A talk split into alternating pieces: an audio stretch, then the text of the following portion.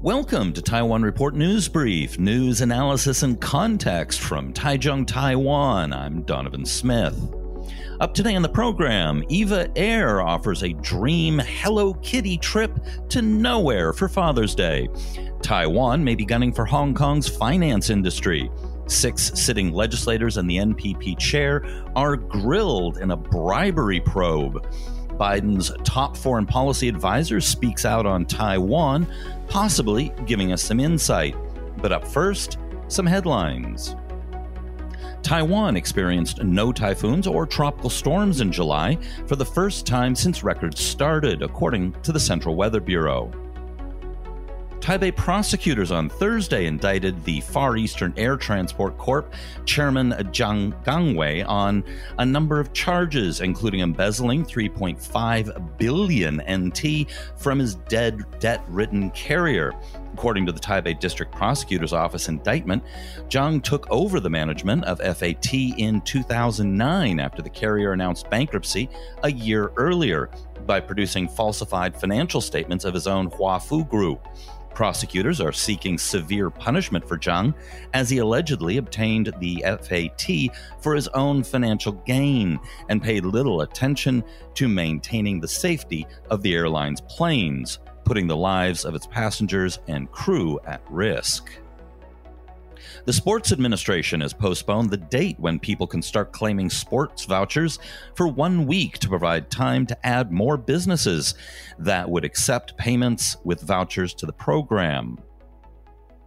Zheng Liyan of the main opposition KMT was confirmed Friday as the new Kaohsiung City Council Speaker, replacing Xu Kunyuan, who died after falling to his death in early June. Zheng was confirmed as the new speaker in a 35 to 27 vote. That is good news for KMT chairman Johnny Chiang, Jiang Jitsun, who had said he would resign if the KMT did not get the post.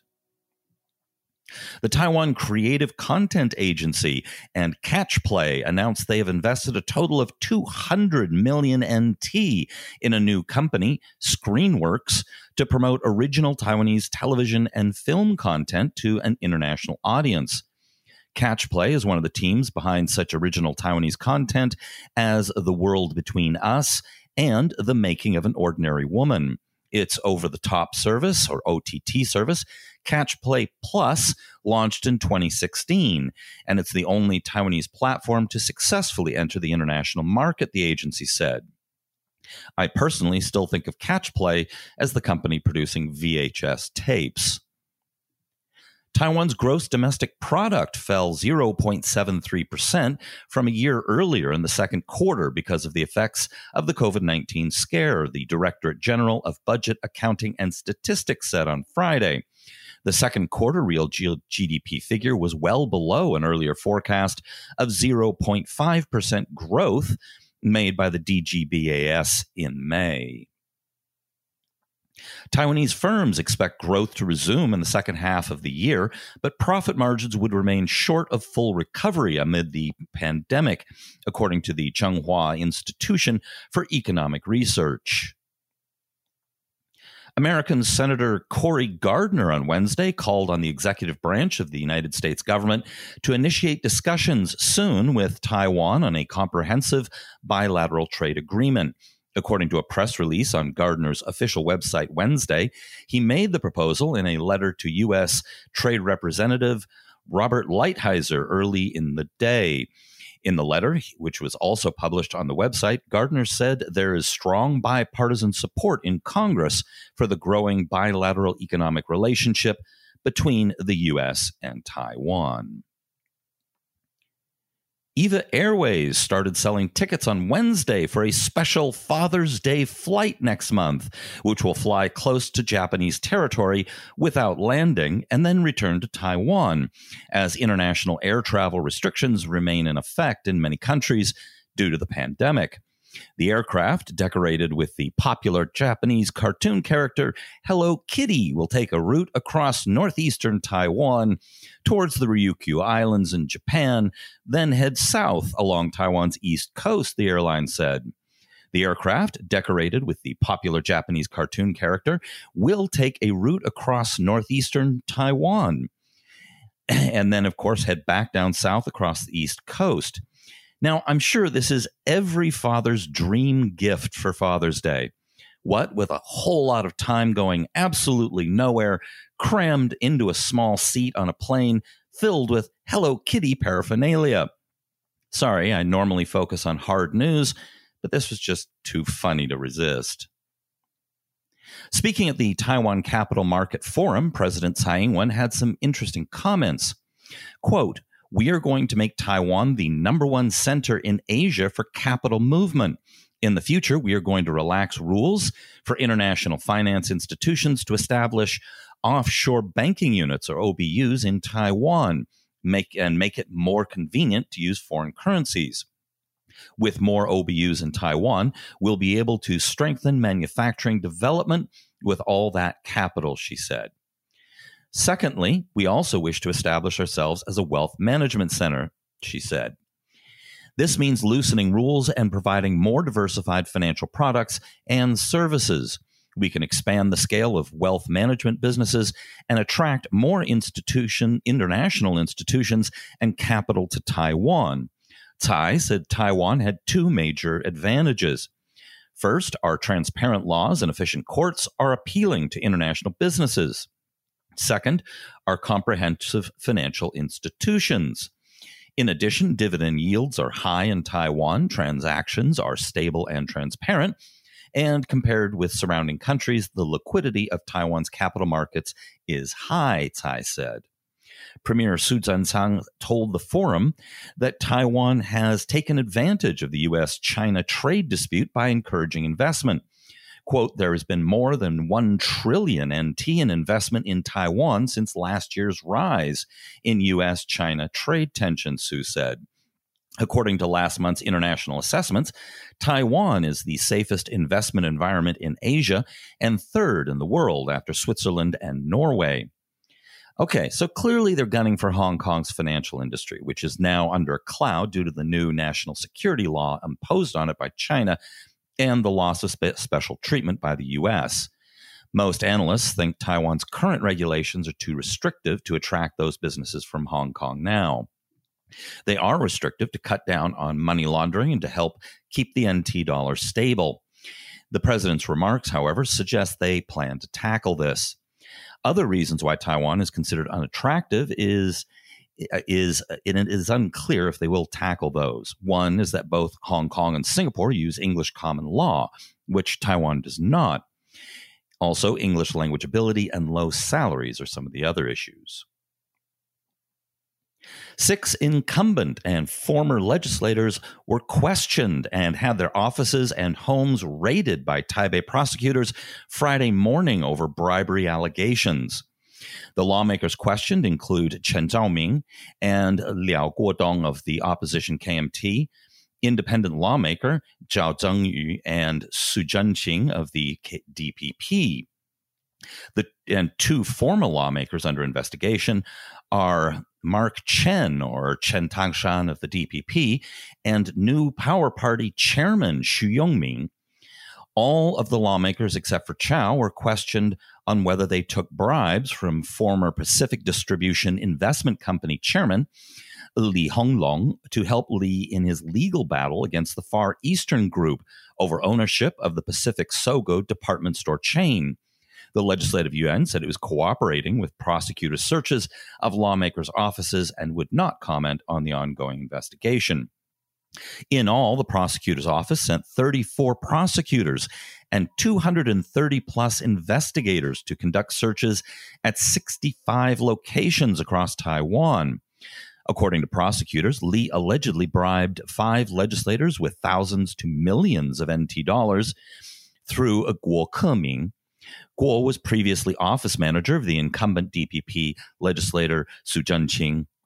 Arriving at the district prosecutor's office with investigators on Friday, Lee told the press he did not give the lawmakers any money.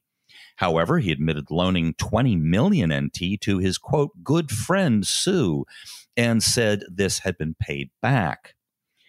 So, former uh, DPP legislator Mark Chen was released on bail of 500,000 NT Saturday morning. KMT legislator Chen Chaoming and NPP chairman Xu Yongming both denied receiving money from Li. In addition to the Sogo case, prosecutors are investigating whether two funeral service firms tried to bribe the independent legislator uh, Zhao Zhengyu. Guo Keming is once again accused of being the middleman. Now, if these allegations are true and these politicians are convicted, it would be a bad look for the parties involved. The KMT probably won't take much damage politically. They're already associated with corruption. The DPP makes, may take some damage, but it's a big party with its own share of past corruption issues. Both parties may lose some support to the Taiwan People's Party as a result, but I doubt very much. It's the NPP that stands to take the biggest hit. This is supposed to be an idealistic, clean party free of the sleaze of the two major parties. Xu isn't just any party member, he's the chairman of the party. In the past legislator, legislature, the party had to kick out a legislator for ethical lapses. But this is a whole other level of sleaze and corruption if proven true. How the party handles this may be crucial to their image going forward. No matter what, some damage has already been done to their squeaky clean image. Antony Blinken, a former Deputy Secretary of State and top foreign policy advisor to presumptive Democratic nom- nominee for U.S. President Joe Biden, said Friday on a Bloomberg TV interview, quote, President Trump has helped China advance its own key strategic goals by weakening alliances, abandoning U.S. values on human rights, and debasing America's democracy. Blinken warned that an emboldened China, seeing that it can get away with an, its increasingly tight hold over Hong Kong, may next seek to change the status quo in Taiwan. Quote, if China is getting signals of impunity, then one's concern is it may think it can do the same with regard to Taiwan, he said. Biden would, quote, step up defenses of Taiwan's democracy by exposing Beijing's efforts to interfere, he said. The irony is, Taiwan has been a success story over the last decades in terms of how the US and China have handled it. So, this is so far the closest we've gotten to finding out what Biden thinks. And unfortunately, it isn't directly from the horse's mouth. It's also a mixed bag. Certainly, stepping up defenses of Taiwan's democracy sounds good. But what exactly does he mean by exposing Beijing's efforts to interfere? And to call how the US and China have handled Taiwan over the last decades could hardly be called a success story. The US has imposed upon itself all sorts of restrictions on how it can interact with Taiwan with no necessary legal basis and only done to appease China to no useful purpose. Successive administrations were also parsimonious in allowance of arms sales. China, meanwhile, has been acting the bully at every turn and has already changed the status quo, no matter what Blinken may think. It's hard to find these comments entirely encouraging, but they aren't entirely dis- discouraging either. Biden historically has been a China appeaser and has voted against arms sales to Taiwan in the past. However, he also changes his mind and goes with the times, and he has been talking a tougher game on China recently. But his signaling on Taiwan recently has been mixed. For example, he congratulated President Tsai on her inauguration on Twitter, which is good but he referred to her as Dr. Tsai, not president, which is bad. The people I've spoken to who are former diplomats or military, many of whom don't like President Trump, are uniformly concerned that if Biden is elected, he'll bring back many of President Obama's foreign policy team, which was considerably less friendly to Taiwan than the current administration. Blinken's comments sound stronger than Obama era policy, but less full throated in support for Taiwan than the current administration. All right, please consider supporting us on Patreon. Our Patreons, our patrons help keep this project going forward, and we do put a lot of time into producing these shows for you. Be sure to hit like, subscribe, hit the bell, all that good stuff. And I'll not be recording tomorrow, but I'll be back the day after. This has been brought to you by the Taiwan Report. For more content like this, become our patron at report.tw. 哎呦，就是那个台湾狗啦，最喜欢我的台湾狗了。